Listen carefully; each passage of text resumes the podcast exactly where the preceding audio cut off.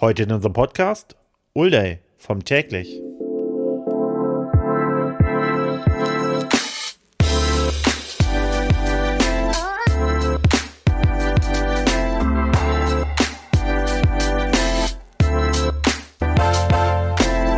Podcast Nummer 11, heute wieder mit Andrea und mir und unserem Gast, dem Ulday vom Täglich. Ulday, wie geht's dir?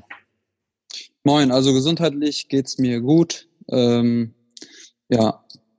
Geschäftlich weiß man ja, wie es aktuell ist. Also besonders die Gastronomie, die leidet ja auch stark unter der Krise. Aber sonst geht's uns gut. Genau, du sprichst es ja schon an, das ist ja auch Thema des Podcasts. Wie hast du das empfunden vor 5-6 Wochen, als ihr schließen musstet? Also ich habe das schon ganz früh ernst genommen, also die ganze Krise schon Mitte Februar, gegen Ende Februar, habe ich mir schon gedacht, dass das wohl ein bisschen schlimmer sein wird. Ich habe Ende Februar geheiratet. Und wir hatten halt auch ganz viele Gäste aus Frankreich, aus der Türkei. Und ich habe damals schon, also Ende Februar habe ich schon das ganze Haus voll mit Desinfektionsmitteln und so weiter ausgestattet, weil ich das ganze Thema wohl direkt ernst genommen habe. Und dann, wo es dann soweit war, dass es uns auch als Gaststätte getroffen hat, da war es auch dann so, dass ich eigentlich geplant hatte, in die Flitterwochen zu fliegen. Habe dann aber kurzfristig alles abgesagt, also die ganzen Flitterwochen, weil ich irgendwie das Gefühl hatte, dass ich jetzt im Betrieb gebraucht werde. Und tatsächlich war es dann auch direkt so, dass es dann an dem Samstag darauf, wo eigentlich meine Flitterwochen stattfinden sollten, schon anfingen mit Flugverboten und etc. Ich war allerdings, an dem Samstag war ich noch in einem anderen Restaurant hier in Lingen, im Hotel am Wasserfall, war ich da noch essen mit meiner Frau. Und da haben wir das aber schon stark zu spüren bekommen, dass die Krise jetzt anfängt. Und kurz darauf mussten wir bis ab 18 Uhr schließen. Und kurz danach mussten wir dann komplett schließen. Ihr habt ja, bei euch betrifft das ja gleich 3 Lokalitäten. Ihr habt einmal das Täglich in Lingen, einmal das Täglich in Meppen und dann noch Mustis Rockbar. Genau. Wie war das bei euch? Wir haben schon ein paar Mal im Podcast hier so besprochen, wir hatten so das Gefühl, dass gerade bei den Gastronomen, als sie schließen mussten, so eine Schockstarre war, so eine Woche lang, die gar nicht wussten, was sie machen mussten. Dann fingen langsam Leute an mit einem Lieferdienst, mit einem Drive-In-Schalter etc. Die Sachen kennen wir ja alle. Wie war das bei euch? War das auch so eine Schockstarre in der ersten Woche? Ja, auf jeden Fall. Wir haben aber auch direkt... wo es dann hieß, ab 18 Uhr dicht machen, haben wir dann schon direkt vom Tag 1 an angefangen mit dem Lieferdienst, weil wir einfach, besonders mit den 3 Lokalitäten, haben wir halt Kosten zu tragen, die halt in einem ganz großen Bereich liegen. Allein unsere Raumkosten sind extrem hoch, da wir auch immer Lokale haben, die in guten Lagen sind. Und da mussten wir halt direkt handeln. Und natürlich war es schwierig. Wir haben über 35 Vollzeitkräfte. Insgesamt haben wir 74 Mitarbeiter. Und man muss natürlich schauen, wie kann man den Betrieb retten, ohne dass man Mitarbeiter verliert. Und da haben wir uns gedacht, dass der Lieferdienst jetzt der erste Schritt ist in die richtige Richtung. Und es hilft uns, aber es rettet natürlich kein Gastronom, so ein Lieferdienst. Ich glaube, am Anfang gab es ja noch so eine Zeit, wo Restaurants noch 1-2 Stunden am Tag geöffnet haben konnten oder bis 16.30 Uhr. Ich habe das jetzt nicht mehr genau im Kopf. 18 Uhr war das, genau. Genau, bis 18 Uhr. Du warst aber, glaube ich, ein Verfechter dafür, die Restaurants komplett dann auch zu schließen, ne? Mit den Einzelhandelsgeschäften. Ja, auf jeden Fall. An erster Stelle ging es uns darum, wir waren ja mehrere Gastronomen, die sich ein bisschen dagegen getan haben. Wir haben natürlich erstmal damit gerechnet, dass der Staat jetzt helfen muss und es keinem was bringt, dass wir bis 18 Uhr die Lokale öffnen. Also auch die Tage, wo wir bis 18 Uhr geöffnet haben konnten, hätten wir natürlich eher mehr Vorteile gehabt als andere Gastronomen, weil viele Gastronomen öffnen ja erst ab 17, 16 Uhr. Und bei uns ist ja das Frühstücksbuffet sehr beliebt und wird auch sehr gut angenommen. Aber selbst beim Frühstücksbuffet hatten wir normalerweise ca. 60, 70 Leute jeden Tag, in Meppen sogar mehr. Selbst das ist dann auf 10, 15 Leute gesunken und irgendwann dann auf 2 und irgendwann kam gar keiner mehr. Und da hat das einfach gar keinen Sinn gemacht, die Betriebe bis 18 Uhr geöffnet zu halten. Deswegen haben wir auch gefordert, dass die Betriebe jetzt endlich komplett dicht gemacht werden, damit wir auch Verantwortung gegenüber unserem Personal ziehen können und jetzt das Richtige machen können und das Personal ausschließlich für den Lieferdienst einsetzen können. Das heißt, du hast dann vom Prinzip oder ihr habt dann in euren 3 Einrichtungen oder gastronomischen Einrichtungen sofort auch gemerkt, dass die Kunden eben wegbleiben? Ja, also das fing ja, ich weiß gar nicht, wann fing das denn mit dem 18 Uhr? Ich glaube, das fing an einem Montag an. Die ersten 2, 3 Tage hatten wir noch ganz normal zu tun. Es war halt bis 18 Uhr. Ab 18 Uhr beginnt ja natürlich unser Hauptgeschäft. Aber am Frühstücksbuffet hat man es die ersten Tage nicht so stark gespürt, bis dann halt die Rede von Frau Merkel war, wo sie dann auch ausschließlich betont hat, bleibt zu Hause, geht nicht raus. Das haben wir als Gastronomen halt gar nicht verstanden, warum wir denn öffnen sollen, wenn die Kanzlerin sagt, dass die Leute nicht rausgehen sollen. Das war ja irgendwie auch so ein Widerspruch. Also wenn man sagt, die Leute sollen nicht rausgehen, dann braucht man die Gastronomie auch nicht auflassen. Ja, da wurde wie an vielen anderen Stellen einfach auch nicht zu Ende gedacht tatsächlich. Ne? Erstmal beschließen und dann schauen, wie sich das Ganze entwickelt. Konntet ihr für euch während dieser Zeit, also wo eben ihr noch Gäste hattet, irgendwie erkennen, dass es eine Altersgruppe vielleicht genauer genommen hat als die andere Altersgruppe? Nee, also zu der ersten Zeit nicht. Aber jetzt muss ich sagen, wir sind ja direkt am Eingang zur Innenstadt. Wir sind ja an der Lokenstraße hier in Lingen und ich sehe deutlich mehr ältere Leute draußen als junge Leute. Das fällt mir auf. Ja, aber im Betrieb haben wir es nicht direkt gemerkt, weil es war sowieso immer so, dass wir bis 18 Uhr sehr gemischtes Publikum hatten und das ist auch erstmal so geblieben. Es ist einfach das komplette Publikum irgendwann gar nicht mehr da gewesen. Wir hatten dann ich glaube, der letzte Öffnungstag hatten wir 5 Gäste oder so, den ganzen Tag über. Super traurig, ne? Also das macht einfach auch null Sinn, definitiv. Und dann, als ihr dann so sehr schnell reagiert habt und den Lieferservice auf die Beine gestellt habt, habt ihr den Lieferservice für alle 3 Restaurants sozusagen fahren lassen oder wie habt ihr das logistisch gelöst? Nee, wir haben das erstmal nur in den täglich Betrieben aufgenommen, das heißt im Täglich Lingen und in Täglich Meppen, weil wir da halt in beiden Betrieben dieselbe Karte haben. Die Köche können da hin und her switchen ohne Probleme. Und auch das Personal kennt die Karte halt in- und auswendig. Die Rockbar haben wir erstmal außen vor gelassen, weil wir uns gedacht haben, okay, in Lingen jetzt noch einen zweiten Lieferservice anbieten, ist vielleicht nicht so schlau. Und allgemein war das Rockbar immer so ein Abendgeschäft, das davon von der Atmosphäre und von dem Feeling profitiert hat, von dem Publikum, weil wir in der Rockbar halt, das ist ja eher so Papas Baby, sage ich mal, und von Stefan.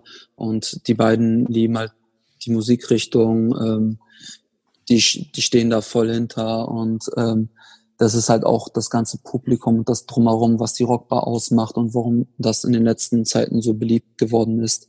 Das jetzt mit dem Lieferdienst, natürlich das Essen war auch sehr beliebt, aber mit dem Lieferdienst haben wir uns erstmal gedacht, okay, wir machen nicht zu viel auf einmal, wir fangen erstmal mit den täglich Betrieben an und jetzt tatsächlich ab Freitag, ich weiß nicht, wann dieser Podcast hier rauskommt, aber ab Freitag diese Woche gibt's auch Essen in der Rockbar zum Abholen.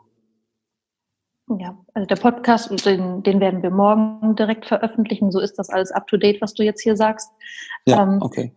Während dieser ganzen Koordination und Planung und all den Sorgen, die du und ihr als Geschäftsführer da mit euch rumtragt, wie ist es für eure Mitarbeiter gewesen? Was habt ihr da für eine Stimmung aufgenommen? Wie seid ihr da miteinander umgegangen in dieser schwierigen Zeit?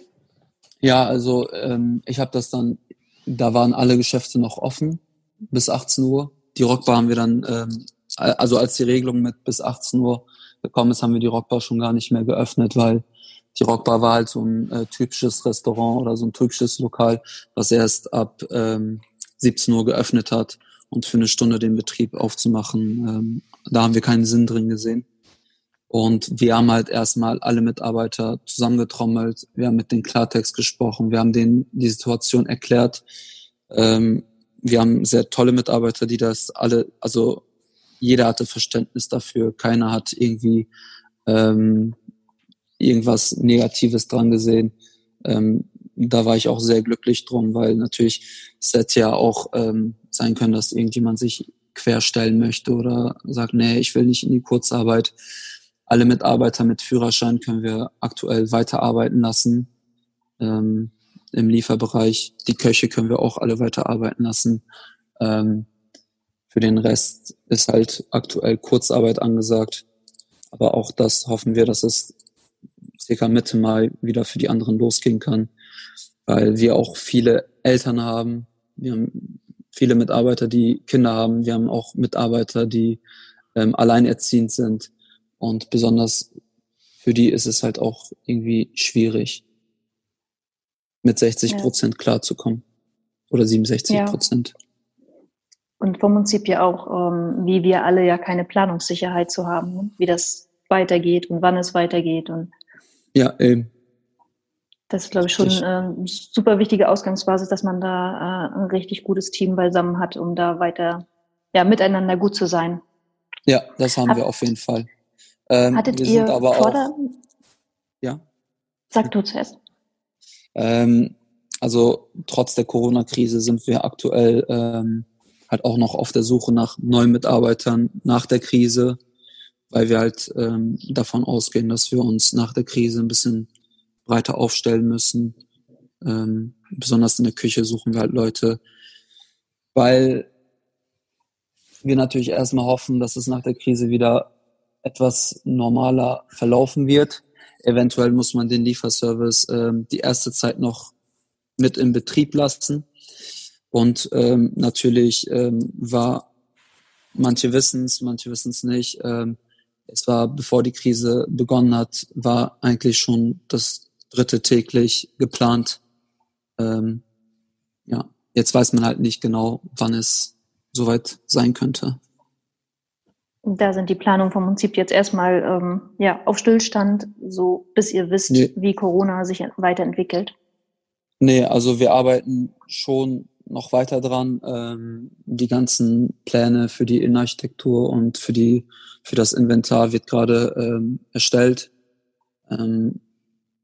Aber klar, man weiß halt nicht genau, wann man damit loslegen kann. Aber wir bereiten alles so weit vor, dass, wenn die Krise zu Ende ist, dass wir dann direkt mit dem dritten täglich dann loslegen können. Und nach der Krise, sagtest du, wäre noch nicht ganz sicher, wie ihr den Übergang mit dem Lieferservice macht, ob er bleibt oder ob er wieder geht. Hattet ihr vor Corona auch schon mal Erfahrung in Lieferdienstservicen irgendwie für euch gesammelt? Oder seid ihr vom Prinzip dann mit Corona in einen Bereich reingegangen, den ihr vorher nie bedient habt? Nee, also besonders so in Dezembermonaten oder Novembermonaten, manchmal auch im Sommer, hatten wir Caterings angenommen. Das waren dann meistens Stammgäste, die dann unbedingt Catering von uns haben wollten. Das ist natürlich nicht unser Hauptgeschäft, aber mit Caterings konnten wir schon Erfahrungen sammeln. Mit dem Liefern so noch nicht. Das war jetzt der erste Schritt für uns. Lieferservice muss man halt vielleicht erste Zeit mit drin halten, falls es dann heißt, dass wir unsere Restaurants noch mit 40 statt 100 Sitzplätzen eröffnen dürfen. Und also wenn der Abstand halt eingehalten muss, haben wir im Täglich Lingen, wo wir aktuell vielleicht 80 Sitzplätze haben, können wir dann halt auch nur noch 40 Sitzplätze anbieten. Und wie ich schon am Anfang betont hatte, wir haben halt hohe Mieten, wir haben hohe Kosten und die kriegen wir mit einem Laden, wo 40 Sitzplätze sind, auf gar keinen Fall rein. Du hast es gerade schon so ein bisschen angedeutet. Wie schaut das bei euch? Bereitet ihr euch schon vor auf eine mögliche Wiedereröffnung oder ist da bei euch eher Stillstand zurzeit? Ja, also klingt vielleicht komisch, aber ich habe schon einen großen Teil der Tische habe ich schon aus dem Laden rausgeschafft. Ich habe schon meinen 1,5 Meter Abstand im Laden habe ich schon so eingerichtet, so dass wenn Frau Merkel sagt, ihr dürft aufmachen, dann brauche ich halt nur noch die Türen aufmachen und kann loslegen. Okay, und rechnest du damit bald oder wie schaut's da aus? Nee, ich rechne damit, dass wir frühestens ab 1. Juni aufmachen können, aber das sind halt auch nur Spekulationen, weil auch ich kann das nicht besser einschätzen als ihr. Okay, glaubst du, da wird eher sowas kommen, wie dass erstmal der Außenbereich geöffnet wird und der Innenbereich vielleicht zugelassen wird oder was meinst du, was kommt da? Ist eine Möglichkeit, aber eine schwierige Möglichkeit, weil ja auch im Sommer ist es ja hier in Deutschland manchmal schwierig, dass man durchgehend Sonne hat. Auch im Sommer kann es ja mal regnen und da müsste man ja quasi, sobald die Sonne nicht scheint, sobald es kalt ist, den Laden auch wieder spontan schließen. Und ich glaube, das wäre sehr schwierig für die Gastronomie, das umzusetzen, besonders wenn man dann das Personal von der Kurzarbeit zurückholt. Ja, das ist wohl wahr. Das ist ja gerade der Punkt, warum es geschlossen bleibt, dass da so eine Geselligkeit herrscht dann in der Gastronomie und das ja gerade dann unterbunden werden soll. Ne? Das ist ja ein ziemlich schwieriger Bereich dann. Ja, aber in Österreich machen die das ja eigentlich schon gut. Da darf man zum Beispiel bis 23 Uhr öffnen. Viele Gastronomen werden das nicht toll finden. Aber für unser Konzept jetzt, besonders fürs Täglich, reicht das vollkommen. Für die Rockbar, also Rockbar ist halt so ein Lokal, da geht's am Wochenende dann ab 23 Uhr auch nochmal richtig los. Ist das natürlich auch so ein, ja, keine große Hilfe, sage ich mal. Ja, ich glaub, da gibt's auch viele andere Kneipen hier in Lingen, die eine Regelung bis 23 Uhr nicht sonderlich hilfreich finden werden. Ja, da gibt's eine Reihe von. Also gerade dieses Nachtleben, glaube ich auch, dass erstmal die Gastronomie an sich, wenn man jetzt sowas, Gastronomie, Restaurants, das wird wahrscheinlich eher kommen als jetzt irgendwie eine Kneipe, wo sich die Leute dicht gedrängt an der Theke stapeln, das zu öffnen. Genau, ja klar. Darum glaube ich eher, dass so ein Täglich dann schon eher drankommt, wieder zu öffnen, als das jetzt irgendeine Kneipe sein wird. Ja, denke ich auch, aber auch da werde ich natürlich auch viele Barbetreiber verstehen, die das natürlich blöd finden werden. Ja, genau wie Diskothekenbetreiber, die haben ja das gleiche Problem dann. Ja, aber das Diskotheken ist vielleicht so eine Sache, wo man das verstehen kann, weil da wird halt auch wirklich getanzt und da ist dann auch irgendwie schwierig. Das ist schwierig. Ja, irgendwelche Hygienemaßnahmen einzuhalten und bis 23 Uhr wird sowieso keine Diskothek öffnen wollen. Vielleicht wird das ja zum Trend. Das wäre doch nicht schlecht. Dass man abends um 9 wieder losgeht und um 11 zu Hause ist. Ja, früher ging das ja. Ja, früher ging das. Du weißt ja selber, wie ärgerlich das meistens für die Gastronomen ist oder sowas, dass die Leute so spät kommen. Ja, stimmt, klar. Ja. Ja, ich denke, alle Regelungen, die da gerade getroffen werden, betreffen ja die Menschen und die Unternehmer unterschiedlich. Ne? Also du bist halt, im Moment gibt es keine Regelung, mit der alle glücklich sein können. Ne? Das ist einfach so. Auf gar keinen Fall. Und ich muss auch sagen, also was die Politiker aktuell machen, das ist auch schon, also die helfen uns sehr, muss ich sagen. Und selbst ich kann, auch als Unternehmer kann ich viele Entscheidungen nachvollziehen. Natürlich, dieses Hin und Her ist ein bisschen nervig, aber ich glaube, die wissen es gerade einfach auch nicht besser. Die müssen auch erstmal ihre Erfahrungen in dem Bereich sammeln. Ja, ich glaube, das auf jeden Fall. Damit hat ja keiner gerechnet oder da konnte sich ja keiner darauf vorbereiten. Aber was die Leute, glaube ich, auch so ein bisschen verwirrt, ist halt immer dieser Flickenteppich, der dann entsteht. Ne? Maskenpflicht. Hier in dem Bundesland, ja, genau. Maskenpflicht in einem anderen Bundesland und dann hat man halt so einen Flickenteppich, wo die Leute dann auch nicht mehr nachkommen und was dann auch zu verstehen ist. Heute ist es ja jetzt deutschlandweit, wie ich es mitbekommen habe. Ja, genau. Und das hat sich jetzt so gefühlt über 2 Wochen hingezogen. Mal das Bundesland und heute dann komplett. Also man kann die Leute... Vielleicht muss da die Politik auch einfach mal einen ganz normalen Gastronomen mit an Boot nehmen, einen ganz normalen Einzelhändler, einen Veranstalter. Vielleicht hilft das auch mal, Ratschläge von Nicht-Politikern anzunehmen. Ja, das stimmt. In vielen Bereichen super hilfreich, wenn man mal die Leute von der Front holt. Ja. Die sind ja auch einfach nicht in der ganzen Materie drin meistens. Ne? Also klar. Die verstehen dann Sachen auch einfach nicht. Ja. Aber mal zurückzukommen auf Ja, ich wollte gerade noch mal fragen, zwischen all dem, was da jetzt passiert und was die Wochen so mit sich bringen und neue Entwicklungen und Verordnungen und sonst was. Was war für dich ganz persönlich so das Härteste oder Schlimmste, was diese Corona-Zeit jetzt mit sich gebracht hat? Einmal natürlich den Mitarbeitern zu sagen, dass sie jetzt in Kurzarbeit gehen sollen. Das war ein schwieriger Moment. Weil ich halt auch weiß, dass Existenzen dranhängen und besonders in der Gastronomie sind ja viele auch aufs Trinkgeld angewiesen und das fällt halt in so einer Kurzarbeit, also in der Gastronomie ist Kurzarbeit so gesehen nicht 60%, sondern 40% vom Lohn, weil man ja das Trinkgeld auch nicht mehr hat und das war sehr schwierig. Außerdem war es schwierig, dass jemand, den ich kenne, sehr schwer an Corona erkrankt ist. Und das war halt auch, also dem geht's zum Glück jetzt wieder besser. Der wohnt auch nicht hier in Deutschland, der kommt aus einem anderen Land, aber man kennt ihn halt. Ich habe ihn auch das letzte Mal Januar gesehen gehabt und den ging es halt, also der hat mit dem Tod gekämpft und dann nimmt man die ganzen Sachen, also dann sieht man das halt nicht nur aus unternehmerischer Sicht, sondern man erkennt auch die Risiken, die daran hängen. Ja, das glaube ich auf jeden Fall. Dieses Bewusstsein für die Krankheit und die Intensität der Krankheit kann man damit, glaube ich, auch erst so richtig aufbauen. Also was es bedeutet, das sagen wir halt auch häufiger mal. Ne? Vom Prinzip mit den Zahlen der Infizierten, die wir in Lingen haben, ist die Wahrscheinlichkeit relativ groß, dass man persönlich nicht mal jemanden kennt, der infiziert ist oder infiziert war.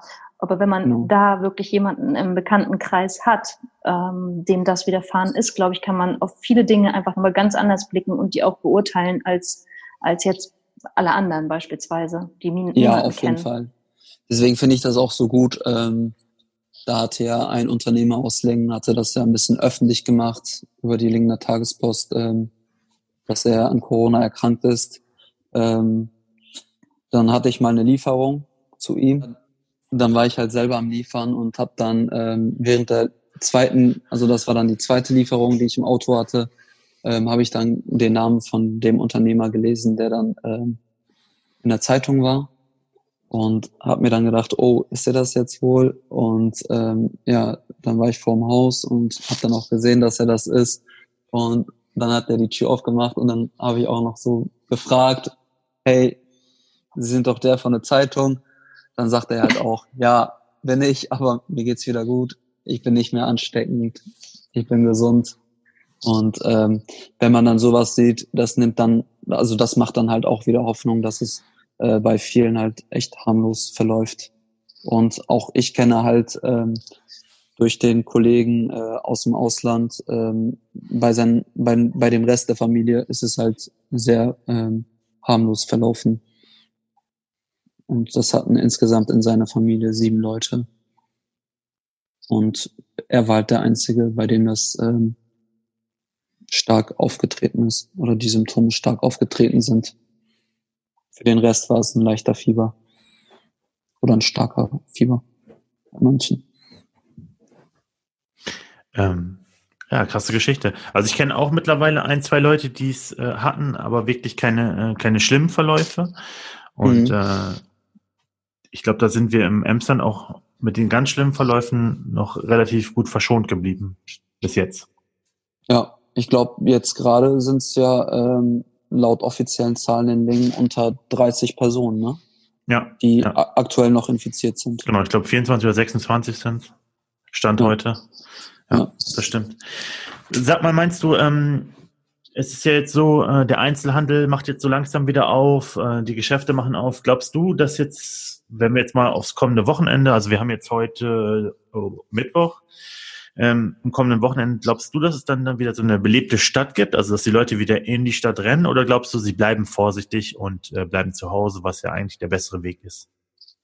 Also, was ich bisher gesehen habe, der Montag, an dem die Stadt wieder aufgemacht hat oder teilweise wieder aufgemacht hat. Wir sind ja direkt am Lokentor. Und also das war ein starker Montag, würde ich behaupten. Okay. Die Stadt war sehr gut besucht. Wir haben auch mittags für die Abholer haben wir dann auch wir haben so eine aufschiebbare Scheibe an der Front. Die haben wir dann aufgemacht und da konnten halt Leute vorher bestellen und konnten das Essen und die Getränke halt direkt an der Scheibe abholen. Und deswegen hat man halt auch ganz oft nach draußen geguckt und es war sehr belebt, besonders am Montag. Gestern und heute war es jetzt auch nicht leer. Ja, also es ist einigermaßen belebt und ich denke schon, dass am Samstag vielleicht nicht wie ein normaler Samstag, aber dass schon gut was los sein wird in der Stadt. Glaubst du, dass der Gastronomie dann ein ähnlicher Effekt eintritt, wenn die Gastronomie wieder öffnet? Das heißt, oder glaubst du, ja? Also ich kenne ganz viele Leute, die darauf warten, dass die Gastronomie wieder aufmacht. Besonders viele Stammgäste, die halt gerne kommen möchten. Und ich denke schon, dass ein Teil der Leute wieder in die Gastronomie gehen wird. Natürlich durch die Regelung, die eventuell eintreffen könnte, dass der Abstand eingehalten werden muss, gibt's halt weniger Sitzplätze. Und natürlich kann es dann auch sein, dass die Gastronomie wieder gut besucht wird, in dem Sinne der Möglichkeiten. Also Anzahl der Sitzplätze. Ich denke schon, dass die Gastronomie dann wieder einigermaßen funktionieren wird. Natürlich kein Vergleich zum vorherigen Zustand. Also wir rechnen alle damit, dass sobald die Gastronomie aufmachen darf, dass wir die Umsätze, also 40-50% der alten Umsätze fahren werden und dass sich das bis Oktober, November nicht wesentlich steigern wird. Damit rechnen wir aktuell. Was meinst du, gibt es eigentlich einen Unterschied im Bestellverhalten, zum Beispiel jetzt zwischen Lingen und Meppen, oder da tut sich da nichts? Nein, da tut sich nicht viel. In Lingen wurden bisher mehr Getränke verkauft, aber sonst sehen wir da keinen großen Unterschied. In Meppen läuft es einen Ticken besser. Aber ich glaube, das liegt daran, dass in Meppen nicht so viel Gastronomie ist, wie in Lingen das ausliefert. Hier in Lingen ist ja die Pizzeria-Szene sowieso extrem stark. Das stimmt. Pizzeria und Hände legen. Ja, ja, aber wenn es funktioniert, dann muss man die Leute auch einfach mal lassen. Und ja, man kann es ja selbst sonst auch besser machen. Wenn man Handyläden und Pizzerien doof findet, dann sollte man vielleicht selber ein eigenes Lokal öffnen, als auf was los in Lingen zu gehen und immer viele Kommentare dazu lassen.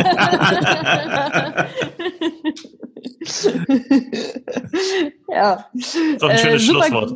Ich wollte gerade sagen, das nehmen wir doch mal ganz charmant, um uns zu bedanken. Vielen Dank, Ulday, dass du da warst. Das war ich bedanke mich super. Auch. super angenehmes Gespräch mit vielen neuen Impulsen, die wir so auch noch nicht besprochen haben. Also für uns eine richtig gute Zeit und wir hoffen für unsere Zuhörer auch. Also das war unser Podcast, das Emsland bleibt zu Hause, dieses Mal mit Ulday vom Täglichen Lingen und Meppen und von Mustis Rockbar. Wenn es euch gefallen hat, lasst uns eine Bewertung da und wenn ihr auch mal Gast sein wollt, schreibt uns eine E-Mail über was los in Lingen. Also bleibt positiv und macht einfach weiter. Liebe Grüße von uns und bis bald. Bis dann, ciao.